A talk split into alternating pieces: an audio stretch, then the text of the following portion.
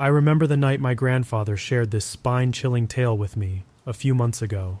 He spoke in hushed tones, his eyes glinting with a mix of fear and nostalgia, as he recounted the eerie encounter he had with a bizarre creature during his time with the platoon in the unforgiving jungles of Vietnam. This creature, he claimed, bore a resemblance to Bigfoot, but it was different in a way that still haunts his memories to this day. The story transported me back to the year 1957 to Cam Ranh Air Base in Vietnam, where my grandfather was stationed. He had just arrived at the barracks, weary from the day's trials, and wasted no time in seeking refuge in his bunk. He knew that the next day would be demanding, and he needed all the rest he could get. Little did he know that the horrors he was about to face would render sleep an elusive luxury. The dawn of the following day found my grandfather standing shoulder to shoulder with his platoon, their boots crunching on the forest floor as they embarked on their patrol through the dense jungle. The ominous silence was broken when they stumbled upon an injured ARVN soldier, lying helpless beside a tree. My grandfather inquired about the source of his injuries, but the response was cryptic and unsettling. It's still near. Get away from here the ARVN soldier whispered. My grandfather dismissed it as the ramblings of someone traumatized and continued their mission. They carefully placed the wounded soldier on a stretcher and sent him back to the safety of the base. As they pushed deeper into the jungle, the hours passed in relative calm until a deafening, unearthly scream shattered the tranquility. Panic surged through their ranks as they rushed toward the source of the sound, weapons drawn, hearts pounding. They slashed through the underbrush and entered a clearing where a horrifying sight awaited them. There, under the dappled shadows of the jungle canopy, stood a towering, seven foot tall, hairy creature. It was gnawing on the remnants of some poor soul's bones, its eyes reflecting malevolence. Without hesitation, one of the soldiers opened fire, an ill fated decision that triggered a chain of unimaginable horrors. The creature reacted with lightning speed, lunging towards the unfortunate shooter and sending him hurtling into the air. His screams echoed through the clearing as he crashed back to the ground. The creature's powerful jaws clamped around his legs, crushing bone and sinew. Desperation gripped the platoon, and they unleashed a barrage of gunfire, causing the creature to yelp in agony and release its prey. Injured and enraged, the creature vanished into the shadows of the jungle, leaving behind a nightmarish tableau. One soldier rushed to aid the maimed comrade, only to find his legs severed and his spine shattered. The medic hurried to the scene, stabilizing the injured soldier as best he could and placing him on a stretcher. The platoon began their grim march back to base, but the relentless pursuit of the creature was far from over. Approximately a mile into their return journey, it reappeared, its eyes burning with vengeful intent. With lightning speed, it burst from the foliage, snatching another hapless soldier before dragging him into the forbidding undergrowth. Fear and desperation gripped the remaining men as they sprinted along the trail. But my grandfather's fate took a cruel twist. He stumbled over a jagged rock, his head colliding with the unforgiving ground, and darkness enveloped him. When he regained consciousness, the morning sun had begun to cast long shadows over the jungle Blood trickled from a gaping gash on his forehead, staining his uniform and the earth beneath him. As he attempted to rise, a realization gripped him. He was alone. The haunting sound of heavy footsteps drew nearer, and instinct kicked in. My grandfather lay motionless, feigning death as the creature approached. Minutes that felt like hours passed, with the monstrous being pacing by him, convinced that he was no longer a threat. Once the creature retreated, my grandfather cautiously rose to his feet, his heart pounding in his chest. He stumbled down the trail, hopelessly searching for any sign of his platoon. Hours stretched into an eternity, but eventually he stumbled upon a discarded helmet with a hole through the middle, a grim testament to the horrors that had unfolded. A few more steps revealed the grisly remains of his comrades, lifeless and mutilated, while the medic was conspicuously absent. Resolute in his determination to survive, my grandfather picked up a discarded weapon and ventured forth, his senses sharpened by the horrors he had witnessed. he trudged for miles through the unforgiving jungle, seemingly lost, until he chanced upon a map that offered a glimmer of hope. Studying it meticulously, he deciphered the route back to the base. The following morning, he finally stumbled back into the safety of the base, his clothing tattered, his face battered and bloody. After they had cleaned him up, he embarked on a search for the missing medic. Eventually, he found the medic sheltered within a tent, his arm missing and his body bearing numerous lacerations. Desperate for answers, my grandfather asked, What happened? The medic's voice trembled as he recounted his harrowing journey, running with the wounded soldier on his back until exhaustion claimed him, only to be rescued by another patrol. My grandfather returned home forever changed by the horrors he had witnessed. He sought therapy to cope with the trauma that haunted his every waking moment. To this day, the identity of that grotesque creature remains shrouded in mystery, leaving us with only one word to grasp for understanding Bigfoot.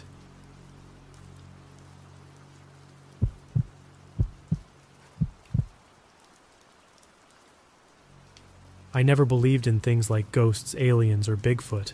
I mean, come on. In a world where everyone's got a camera in their pocket, how come no one's ever snapped a clear pic of Nessie? I always thought that stuff was for gullible folks, not for someone like me. But let me tell you, what happened a few weeks back has me questioning everything. I work as a night security guard at this big company on the outskirts of town. The place is pretty isolated, sandwiched between some rarely used train tracks and a thick forest that looks like it's straight out of a fairy tale. The job was simple enough keep an eye on things, make sure no one's up to any mischief. It wasn't exactly exciting, but it paid the bills. My typical night shift went something like this I'd clock in at 10 p.m., grab a cup of the world's worst coffee, and settle into my little office at the front of the building. The first few hours would pass with me flipping between TV channels or beating some new high score on my video game. Every hour, I'd do a quick patrol around the building, just to make sure everything was kosher.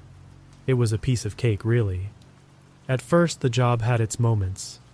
Kids from around the area thought it was fun to mess with the big, scary building. They'd do typical teenager stuff graffiti, broken windows, the odd firecracker thrown over the fence, nothing I couldn't handle. But after a couple of close calls, I decided to bring my German Shepherd Shu to work. He was named after Michael Schumacher, my all time favorite F1 racer. Shu was a real deterrent for those kids. After a few growls and barks, they decided it wasn't worth the trouble. With Shu by my side, the job became a breeze. Nights passed without incident, and I got used to the quiet. Sometimes, I'd look out at the stars and wonder about life on other planets. I was pretty sure there was something out there, but visiting us? That seemed like a stretch. Then, three Thursdays ago, everything changed. It was a rainy night, the kind where you just want to stay in bed. I was doing my usual routine, half watching some late night show, when I realized it was time for my 4 a.m. patrol. I sighed, grabbed my raincoat, and whistled for Shu. He usually bounded up, ready for action, but that night he just stared at me like he knew something was off. We stepped outside, and immediately this awful stench hit me. It was like a mix of wet dog, garbage, and something rotten. Shu seemed on edge too, sticking close to my side, which wasn't like him at all. We started our patrol, the rain pelting down, and that's when I saw it a trail of blood leading into the grass. Following it, we found a deer carcass. It was a mess, like something out of a horror movie. Both hind legs were missing, and there was blood everywhere. I stood there trying to make sense of it. My first thought was a prank, but this was way beyond a kid's idea of a joke. We buried the remains in a far corner of the property when morning came.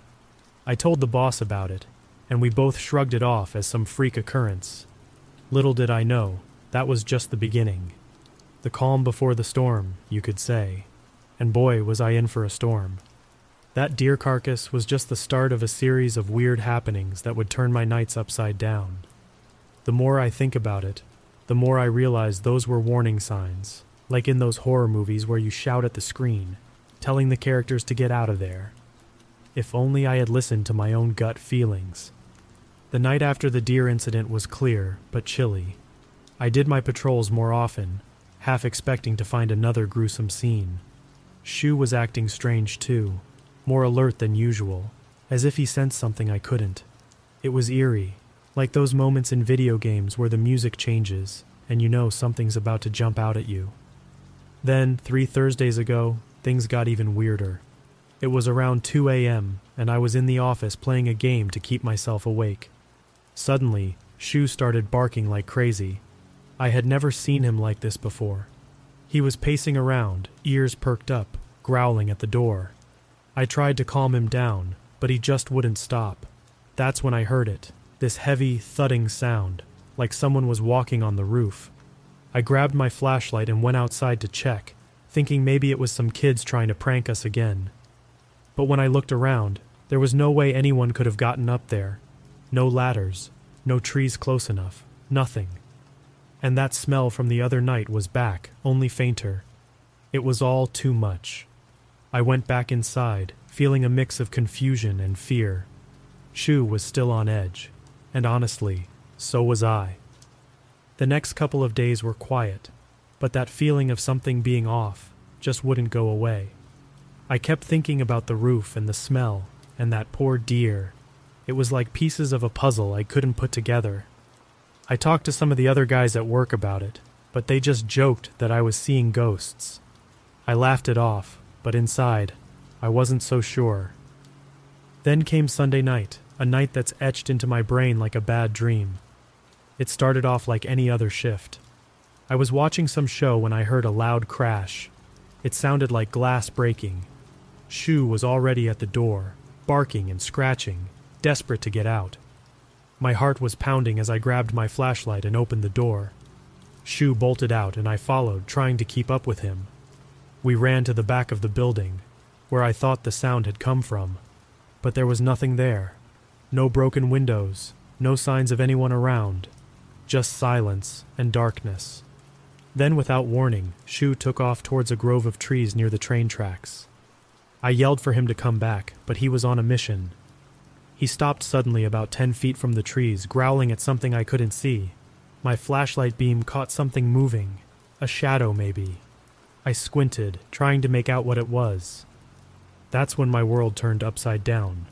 A large, muscular arm reached out from the trees and grabbed Shu. I heard a snap, and my heart sank. I couldn't believe it.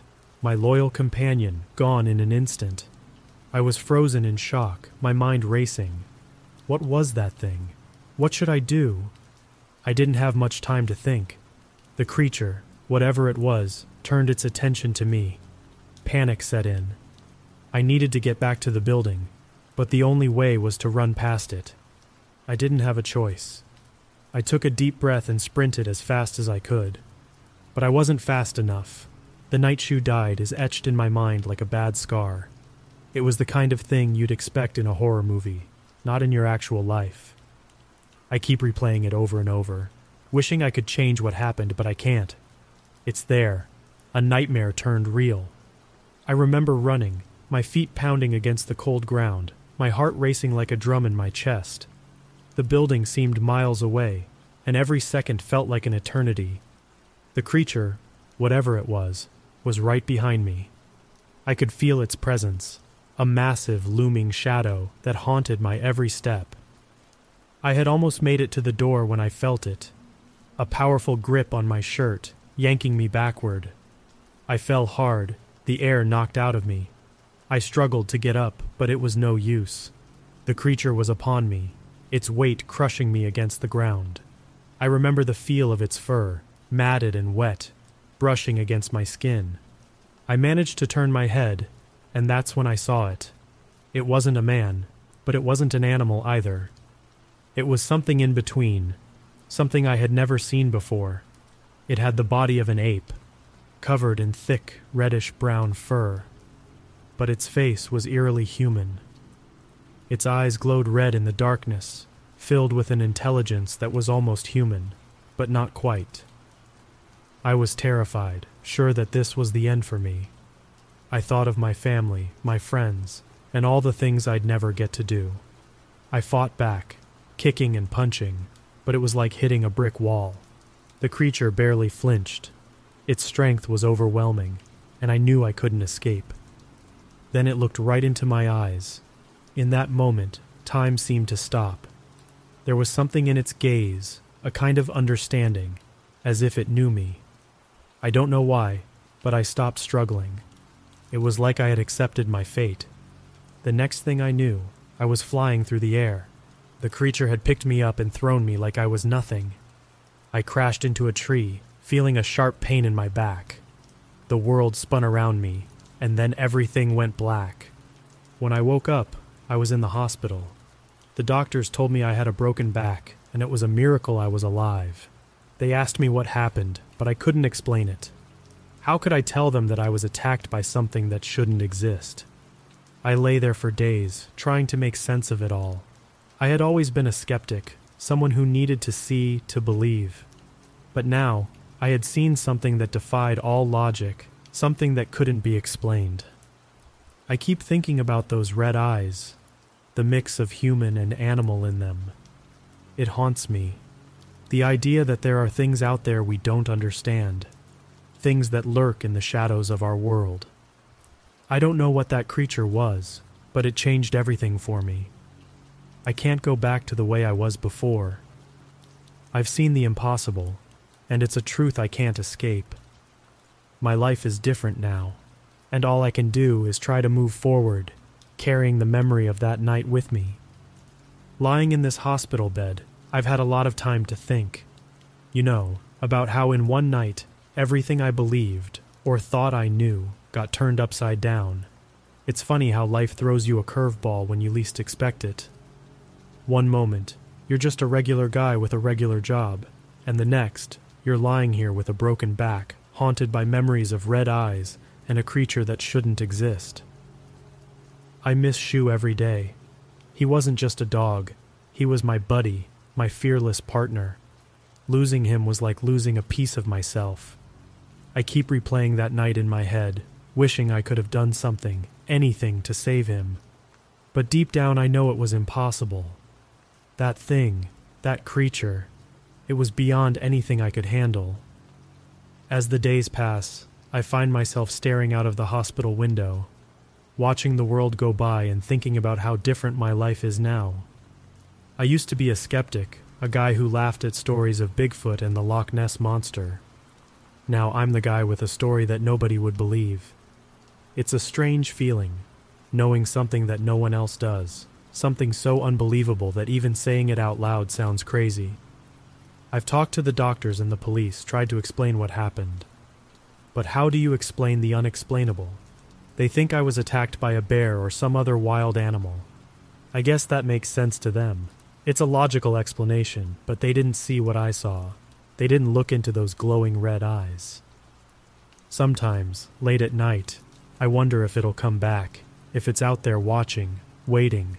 It's a terrifying thought, but it's there, in the back of my mind, I keep telling myself it's just my imagination, but after what I've seen, I can't be sure of anything anymore. This whole experience has changed me. I used to live my life without really thinking about the mysteries of the world, the unknown that lurks in the shadows. But now, I can't stop thinking about it. It's like I've been given a glimpse of something bigger, something beyond our understanding, and it's both fascinating and frightening. I'm not sure what the future holds for me, the doctors say I'll walk again, but it's going to be a long road to recovery. I know I can't go back to my old job, to my old life. That's gone now, replaced by something new, something uncertain. As I lie here, I can't help but feel a sense of loss, not just for Shu, but for my old self, the man who didn't believe in monsters. That man is gone, replaced by someone who knows that the world is full of mysteries, of things we can't explain. I don't know if I'll ever find the answers I'm looking for, or if I'll ever come to terms with what happened that night.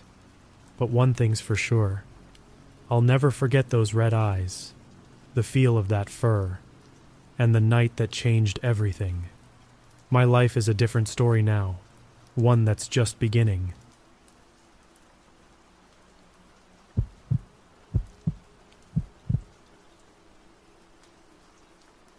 The moment our tires crunched on the gravel driveway of that rental near Mount Rainier, I knew this trip was going to be something else.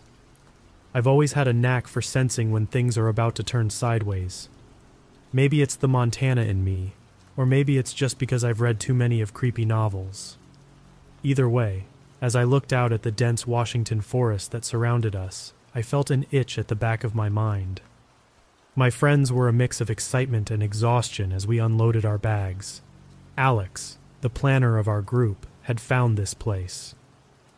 Guys, this is going to be epic, he said, with a grin that was too wide to be just about the scenery. Sarah, the skeptic, rolled her eyes but couldn't hide her curiosity. And then there was Mark, always ready for anything, camera in hand. We were greeted by Michelle, our rental host, who had the rugged, weathered look of someone who spent her life outdoors. She was across the street, tending to a horse in a pasture that seemed to stretch into infinity. Welcome, she called out, her voice carrying a hint of something I couldn't quite place. Intrigue, maybe. We all walked over to greet her, eager to stretch our legs and get to know the place. Michelle had a way about her that was both disarming and slightly unnerving. She offered to show us around her property, and we eagerly agreed. The place was more than just a house.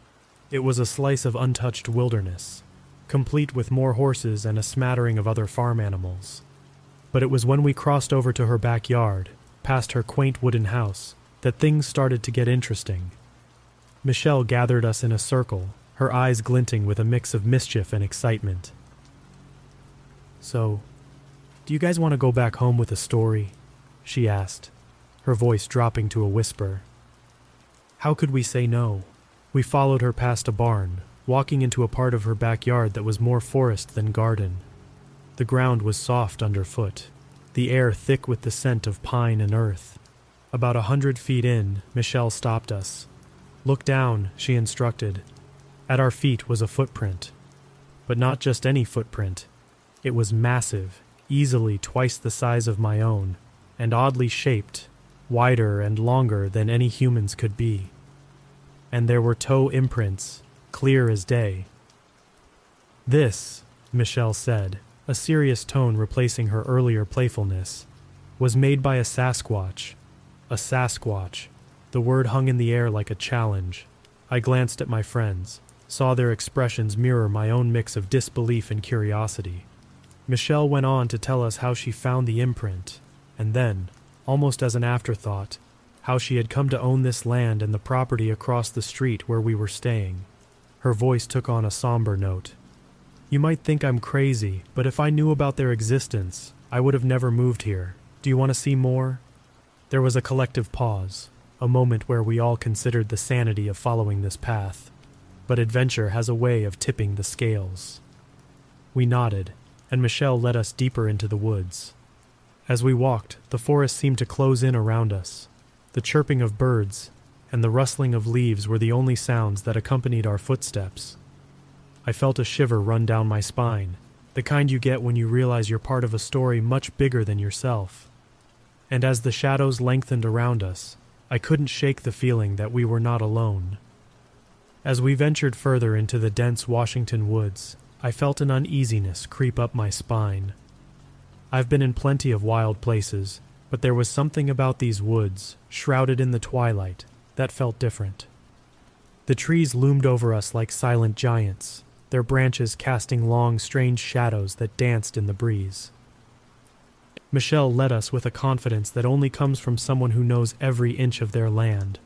She was part guide, part storyteller, weaving a narrative that was as captivating as it was unsettling.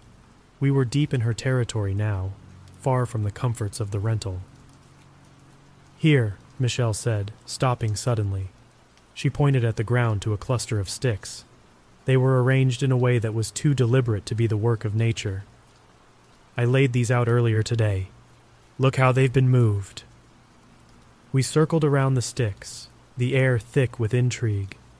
The arrangement was peculiar, like a cryptic message left by an unknown hand. Michelle's theory was that the Sasquatch were mischievous creatures, fond of small pranks like this. It was hard to digest, but out here, in the embrace of the wilderness, anything seemed possible. As we walked on, I couldn't shake off the feeling of being watched. The forest had a presence, a personality almost. It was as if the trees themselves were alive with secrets, whispering tales of the unknown. Michelle's next words sent a chill down my spine.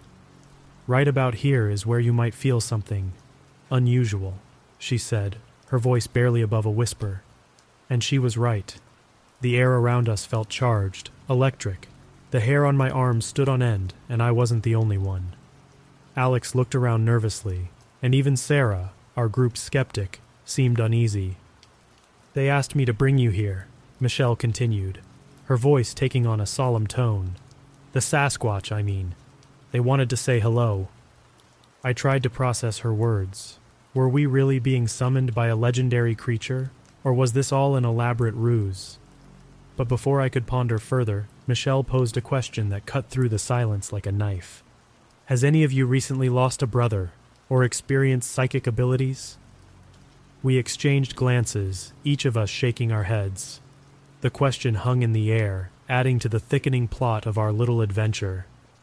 Our journey took us to the last point of our walk. Michelle's eyes widened as she examined another set of sticks. I can't believe it, she murmured. Earlier she had laid them out, and now they were rearranged, just like the first set. She spoke of how she often left gifts for the Sasquatch, food mostly, and how they always disappeared. I was skeptical, to say the least. I've spent enough time in the wild to know that plenty of creatures could be responsible for missing food.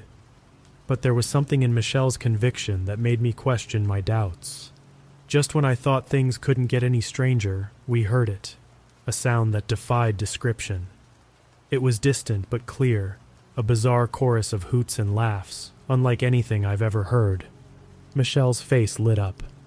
That's them, she said with certainty. The Sasquatch. We stood there, in the heart of the forest, listening to the haunting melody of the wild. It was a moment suspended in time, a crossroads between the known and the unknown. And as we made our way back to the cabin, the forest seemed to whisper its secrets, leaving us with more questions than answers. Back at the rental, the night had wrapped itself around the cabin like a dark, enigmatic blanket. We sat on the porch, nursing our drinks, each lost in thought. The conversation swirled around our bizarre encounter, theories tossed back and forth like a game of catch. Alex was all in, buying every word Michelle had said. Sarah remained skeptical, her brows knitted in doubt. And Mark, well, he seemed more interested in capturing the perfect night shot of the woods than joining our debate. The thing about the wilderness is, it has a way of stripping down your beliefs, leaving you raw and open to possibilities you'd scoff at in the light of day. And right then, under the vast starry sky, I felt that vulnerability. I'm going back out there, declared Alex suddenly, his voice cutting through the night. I have to see this for myself. Mark, ever the adventurer, didn't hesitate to join him. I watched them disappear into the tree line, their flashlights bobbing like will o' the wisps in the darkness. Left alone, I felt a strange sense of solitude. I wasn't up for chasing shadows in the woods. Instead, I rolled a joint and settled into the quiet, letting the serene beauty of the Washington wilderness wash over me. The cabin, with its warm lights and rustic charm, felt like a sanctuary. But the stillness of the night was deceptive. As I sat there, lost in the tranquility, it happened again. That sound, distant but unmistakable. The eerie, almost otherworldly call that Michelle had attributed to the Sasquatch. It started as an owl's hoot, morphing into that bizarre, monkey like laughter. I froze, every instinct screaming that this wasn't just some nocturnal animal. There was an intelligence in that sound, a deliberate communication that transcended the barriers of the known world. I wanted to dismiss it, to rationalize it as the trickery of the night. But sitting there, alone in the vastness of the wilderness, I couldn't. Time seemed to stretch on endlessly, the sound echoing in my mind, long after it had faded away. When Alex and Mark finally returned, I relayed my experience. But they hadn't heard anything. Their skepticism was evident. and I couldn't blame them. If I hadn't heard it with my own ears, I might have been skeptical too. The night wore on, and eventually we retreated to the warmth of the cabin. But sleep was elusive. I lay in bed, my mind racing with questions. What were those sounds? Was Michelle playing an elaborate prank, or was there something more to her stories? Driven by a restless curiosity, I grabbed my phone and did what any modern day seeker of truth would do I Googled. Washington State Creepy Laugh Animal, I typed. The first result was an article titled Bigfoot or Animals? Hair raising sounds coming from a swamp on Indian Reservation in Oregon. My heart skipped a beat. The description matched what I had heard perfectly. As I lay there, staring into the darkness, I realized that the wilderness holds more mysteries than we can fathom, and sometimes the line between legend and reality is thinner than we dare to believe. Morning in the Washington wilderness is like waking up in a different world. The light filters through the trees in a soft golden haze, painting everything in a hue of tranquility. But that morning, as I sat on the porch with a steaming cup of coffee, the beauty of the surroundings was overshadowed by the lingering questions from the previous night. The article I had found about the Bigfoot sounds in Oregon was still open on my phone.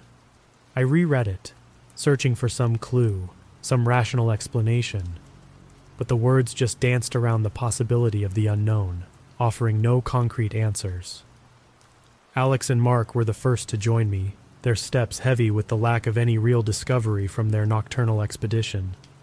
Sarah followed, her skepticism now mixed with a tinge of curiosity.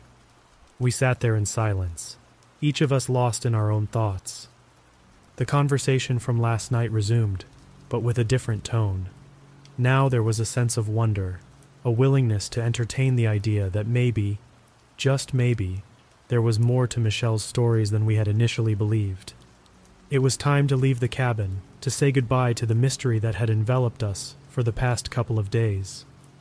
We packed our things, the mood subdued. The encounter with the unknown had touched each of us in different ways, leaving a mark that wouldn't easily fade. As we loaded the car, Michelle appeared, her demeanor was the same as when we first met her, a mix of the earthly and the ethereal. I hope you found what you were looking for, she said, her eyes twinkling with an unspoken knowledge. We exchanged farewells, but her words stayed with me. Had we found what we were looking for, or had we stumbled upon a mystery that was never meant to be solved? The drive back was quiet, each mile taking us further away from the enigmatic woods and back to our reality. But the wilderness has a way of staying with you, its mysteries seeping into your soul. In the days that followed, I found myself diving deeper into the lore of the Sasquatch, reading accounts, watching documentaries. The skeptic in me battled with the part that had heard those unexplainable sounds in the dark. The rational part of my brain argued for logic, but the primal part, the part that had sat alone on that porch, knew that some things defy explanation. I realized then that the wilderness is more than just trees and wildlife. It's a living, breathing entity filled with secrets and stories that go back centuries. And sometimes it chooses to reveal a glimpse of its mysteries, not to provide answers, but to remind us that there are things in this world beyond our understanding. As I sat at my desk, the city noises a stark contrast to the serene silence of the woods. I knew that the experience would stay with me. The line between legend and reality might be blurred, but sometimes the mystery is more important than the truth. In the end, our Sasquatch experience in Washington state was a journey into the unknown, a reminder of the vast and unexplored mysteries that lie hidden in the heart of the wilderness.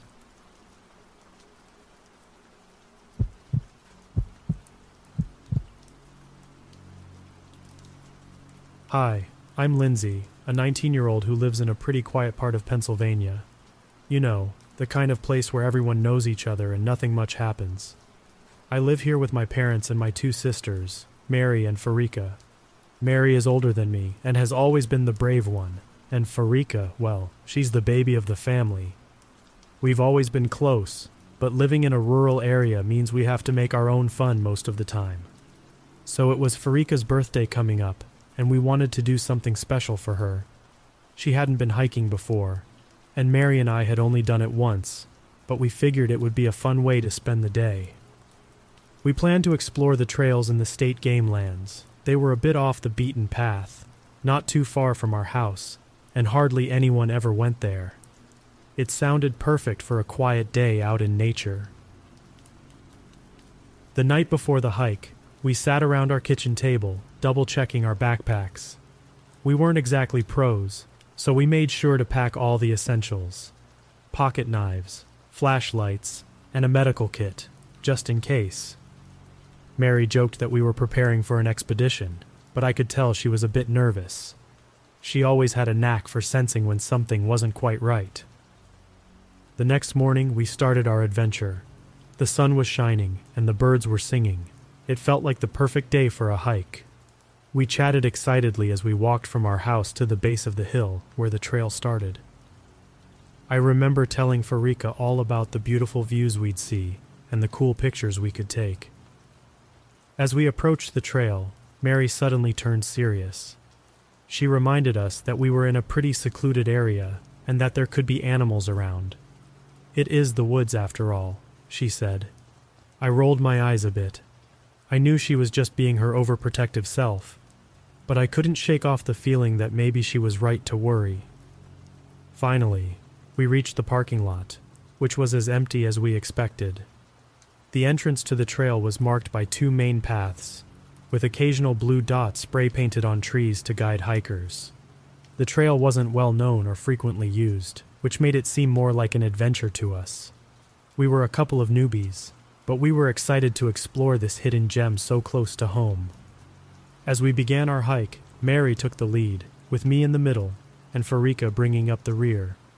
The first steps onto the trail involved climbing a small but steep hill. I remember feeling a mix of excitement and a tiny bit of apprehension as we ascended. We were just three girls out in the middle of nowhere, relying on each other and a few blue dots to guide us. The trail ahead was beautiful, surrounded by tall trees and the sounds of nature. It was peaceful, just like we wanted. Little did we know, our peaceful hike was about to take a turn we'd never forget. We were deep into our hike, surrounded by the lush greenery of the state game lands. The trail was more beautiful than we remembered. Sunlight streamed through the leaves, creating patterns on the ground that danced as we walked. Mary was leading the way, pointing out different birds and trees. Farika was totally into it, snapping pictures with her phone. I was just happy to be out there with them, feeling the crunch of leaves under my boots and the cool breeze on my face. As we walked, we started to spread out a little. Mary was a few steps ahead, and Farika lagged behind, caught up in capturing every moment. I was in the middle, feeling like the bridge between my adventurous older sister and the wide eyed wonder of my younger one. Suddenly, the peacefulness of our hike was shattered by a loud rustling noise to our left. It sounded like something big moving through the underbrush. I froze, my heart pounding in my chest. I looked at Farika, who had stopped taking pictures and was now staring in the direction of the noise, her face a mix of curiosity and fear. Then I looked up at Mary. She had stopped too and was standing completely still, her eyes fixed on something in the woods. I'll never forget the look on her face. It was like she'd seen a ghost. Then, in a voice that was barely more than a whisper, she said, Turn around, guys. Farika and I were confused. Why? What's wrong? I asked. But Mary just repeated herself, more urgently this time. Turn around and run, now. I'd never heard her sound so scared. Without another word, she started sprinting back the way we came, and Farika followed immediately. I hesitated for a moment, torn between wanting to see what had scared Mary so much and the instinct to flee. I took a quick glance over my shoulder, but I couldn't see anything except trees and shadows. Yet the rustling noise was getting louder, closer. I didn't wait any longer. I turned and ran as fast as I could, my heart racing and my mind filled with terrifying possibilities of what could be behind us.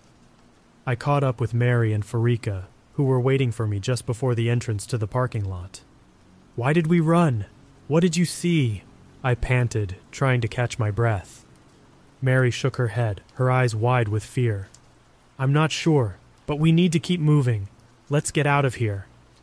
We didn't stop to rest. We jogged all the way back to our house, constantly looking over our shoulders, expecting something to jump out at us at any moment. The peaceful feeling of our hike was gone, replaced by a sense of dread and the unshakable feeling that we were being watched. When we finally made it back home, we collapsed on the front porch, our lungs burning and our legs aching. Mary was still shaking, and Farika was close to tears. I was somewhere in between, feeling scared and confused. What was that all about? Farika asked, her voice trembling. Mary took a deep breath. I saw something in the woods, something big and gray, and it was moving towards us. Her words sent a chill down my spine. What had we stumbled upon in those quiet, secluded woods? What had been lurking just out of sight, watching us? Whatever it was, I knew one thing for sure. Our peaceful hike had turned into a nightmare, and it was a long time before any of us would feel safe in those woods again. Back on our porch, hearts still racing, we tried to calm down. Mary was the first to speak up. Okay, I know you guys are freaked out. I am too. But we need to talk about what just happened. Farika was huddled on the steps, her eyes wide and scared. What did you see, Mary? You said something about a gray figure. Mary nodded, taking a deep breath. When I heard that noise, I turned to look. There was this thing. It was gray, huge, and it looked like it was covered in hair or fur. It was hunched over, maybe ten feet off the trail. It looked like it was coming towards us. I felt a shiver run down my spine. Are you sure it wasn't just a bear or something? I asked, trying to rationalize what she had seen. Mary shook her head. No, it wasn't a bear. This thing was on two legs, and it moved differently. I've never seen anything like it. We sat in silence for a moment, each of us lost in our thoughts. The idea of some unknown creature lurking in the woods near our home was terrifying. I remembered stories of Bigfoot and other cryptids, but I had never believed in them. Now I wasn't so sure. Remember the stories we used to hear from the neighbors? Mary continued. About that creature they saw near the woods. I nodded. Years ago, two kids from the neighborhood had talked about seeing a mysterious animal near their home which was close to the game lands. They described it just like Mary did, but I had always thought they were just making it up. Their grandmother saw it too, Mary added. She's not the type to believe in fairy tales or monsters, but she swore she saw it. Farika looked from Mary to me, her face pale. Do you think what you saw was that thing? I don't know, Mary admitted. But it's too much of a coincidence, isn't it? the same kind of creature, in the same area after all these years. The thought was unsettling. If what Mary saw was the same creature, then it had been living near us for years, unseen and unknown.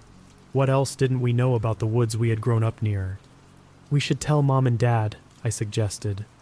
Maybe they know something about it. We spent the rest of the evening talking with our parents about the incident.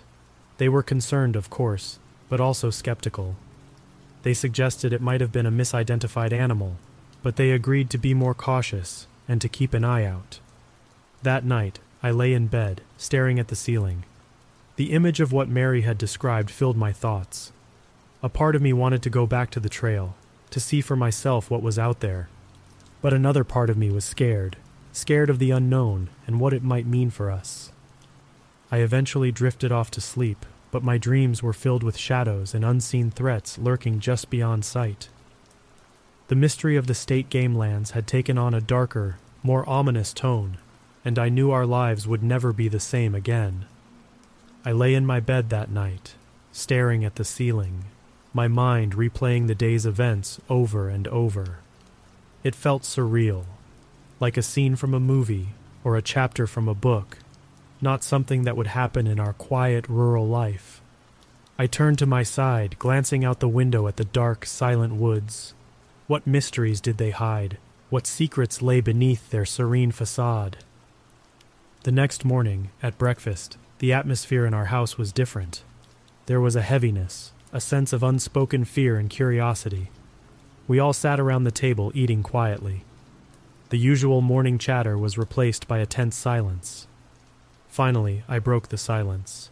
Do you think we should go back there to see if we can find anything? I asked, more out of a need to do something than actual desire. Mary shook her head immediately. No way. Whatever that was, I don't want to encounter it again. Farika just hugged her mug of hot chocolate, looking scared. I don't even want to think about it, she whispered. Mom looked at us with concern. I think it's best if you girls stay away from those trails for a while. Whatever you saw, it's better not to take any chances. Dad nodded in agreement. Your safety is the most important thing. There are other places you can explore. The conversation shifted then to plans for the weekend, upcoming school events, anything but the incident in the woods. But the unspoken question lingered in the air what had Mary really seen?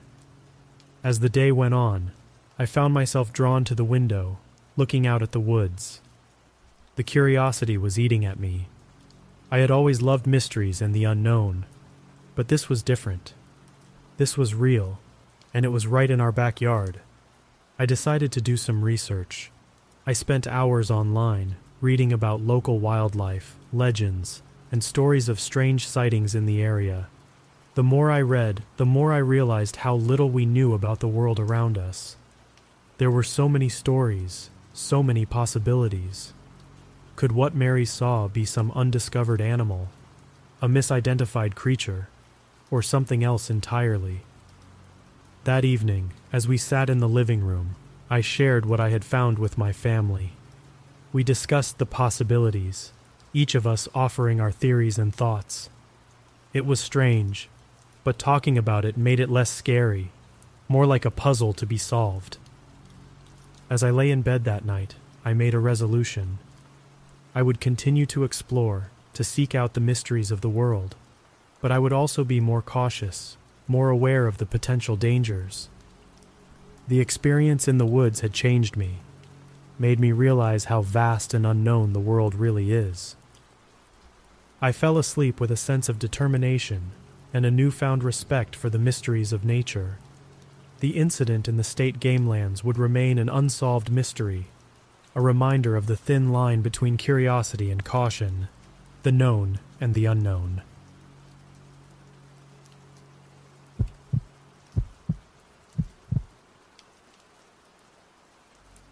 I take a deep breath as I step outside into the crisp evening air, the two dogs bounding ahead of me in excitement. It's become a routine now, taking our beloved pets out to their kennels so they can have some time to run and play, to feel the freedom of the outdoors. These are not small dogs by any means.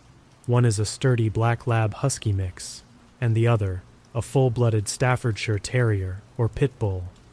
The kennels are positioned at the edge of our yard, right near the woods. These woods are immense, an expansive expanse of towering trees and dense underbrush that would take an entire day to hike through. But lately, when the sun dips below the horizon and the darkness encroaches, the dogs seem on edge. Their usual excitement is replaced with unease, and they bark and whine towards the house, pleading to come inside. Initially, I brushed it off, as them wanting to return to the warmth of our home, but as the nights passed, I began to suspect they were genuinely scared of something lurking in those woods. It was three nights ago when things took a disturbing turn. The evening had settled in, and darkness was beginning to fall, although we had a security light that prevented it from becoming pitch black. I approached the first kennel, expecting the usual cacophony of barks and whines from our eager dogs. But this time, as I reached the front of the kennel, both of them were eerily silent. My heart started to race, a shiver running down my spine. They never hesitated to greet me enthusiastically, but now they stood there, as still as statues. It sent a chill down my spine, an uneasiness in the air that I couldn't quite put my finger on. It was like an electric tension, as if I were about to be jolted by something unknown. The unease only deepened the longer I stood there. I reached for the first dog, the lab, and that's when it happened. A heavy snap, like a branch breaking, echoed from the woods nearby. I froze, the dogs froze. And by that point, I was so on edge that even a whisper would have made me jump, scream, and possibly run for my life. The air grew thick with an eerie tension, and the lab had her bushy tail tucked tightly underneath her, whining softly. It sent shivers down my spine. The pit bull, on the other hand, had moved as far away from the woods as she could, whimpering for me to come and rescue her. I could only take one dog in at a time because they got too excited and sometimes fought, so I had to leave the pit bull behind, trembling in fear. I felt guilty as I walked away, her high pitched whining bark haunting my ears. It was a sound I had never heard her make before. The lab couldn't get to the safety of the house fast enough. I rushed back for the pit bull, my dread growing with each step. Her kennel was positioned right at the edge of the woods, and I had to turn my back to open her door. As I approached, the air turned heavy and stale, carrying with it an unpleasant smell, like that of a dead skunk.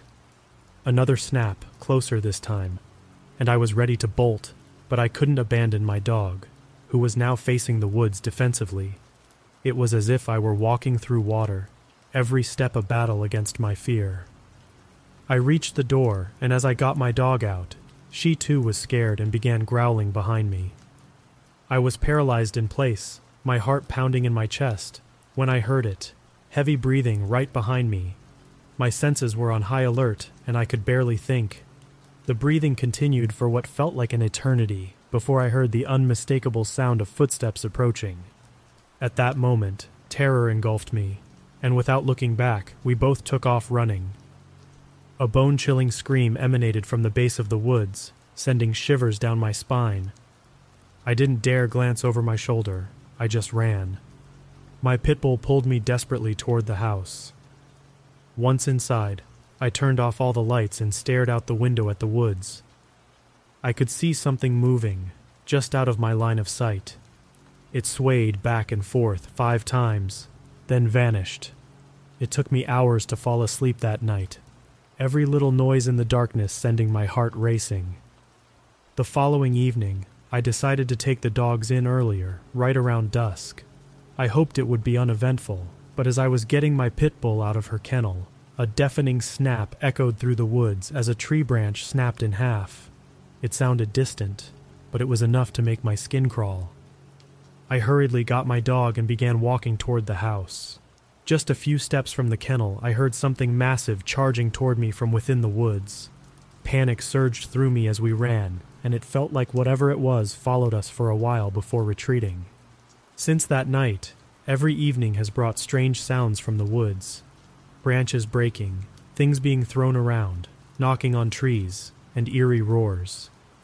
I'm terrified, and I no longer take my dogs down there. We go for walks during the day, and I ensure we're all safely inside before dusk falls. I'm at a loss for what to do, but I'm seriously considering buying a gun, though I'm unsure if it will offer any real protection from whatever lurks in those dark, foreboding woods.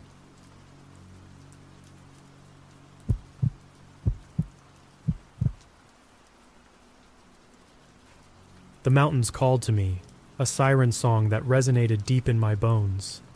After months cooped up due to the pandemic, with a newborn daughter cradled in our arms, my wife and I had scarcely caught a wink of sleep, let alone dreamed of escape. So when the opportunity came to join my brothers in law and my father in law for a camping trip in the high Utah mountains, I leaped at it like a trout to a fly. We drove in convoy, my newly acquired Toyota Land Cruiser leading the way, its engine purring with a promise of adventure. The vehicle was second-hand, but to me, it was a chariot to freedom. I'd thrown in my new hammock, too, eager to test it against the wilderness. The place we were headed to was a family secret, a spot so remote it took us 2.5 hours from our home in the valley. I promised not to disclose its location, and I intend to keep that promise. As we navigated the winding roads, the urban landscape gave way to an expanse of wilderness, untouched and raw. Arriving at the campsite, a sense of peace washed over me. We were surrounded by mature pine trees and aspens, standing tall and stoic. The air was cool, a welcome respite from the summer heat, hovering around 65 degrees. There was still runoff from the melting snow, and the mud it created didn't bother me. It was a mark of authenticity on my Land Cruiser. I decided to set up my hammock high between the top of my Toyota and an adjacent sturdy pine tree. Climbing onto the vehicle to reach my lofty bed, I felt a childlike thrill. I liked my hammock high, even though it often slid down the tree, leaving me to wake up with my back brushing against the cold, dew laden earth. Once my hammock was secured, insulated against the night's chill, I moved on to help with the fire. I've always had a knack for starting fires, and this time was no different. In no time, we had a crackling fire, around which we roasted hot dogs and shared stories, the kind that only seem to surface around a campfire. However, the night took an unexpected turn. My father in law, a tough old bird who'd probably chopped more wood than Paul Bunyan, managed to injure himself with the axe. He insisted on driving back to town for stitches, leaving us to wonder if he would return. Despite this setback, we enjoyed the night, the full moon casting a surreal glow over our camp, transforming the woods into a silver tinted wonderland. It was the kind of night I'd longed for during those endless days and nights of lockdown, a return to something primal and deeply satisfying. Little did I know, as I settled into my hammock, high above the ground, that the night held more in store for us than just moonlit tranquility. The night grew deeper, the moon hanging like a sentinel over the serene wilderness.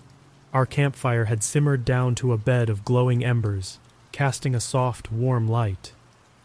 The tranquility was deceptive, as I would soon find out.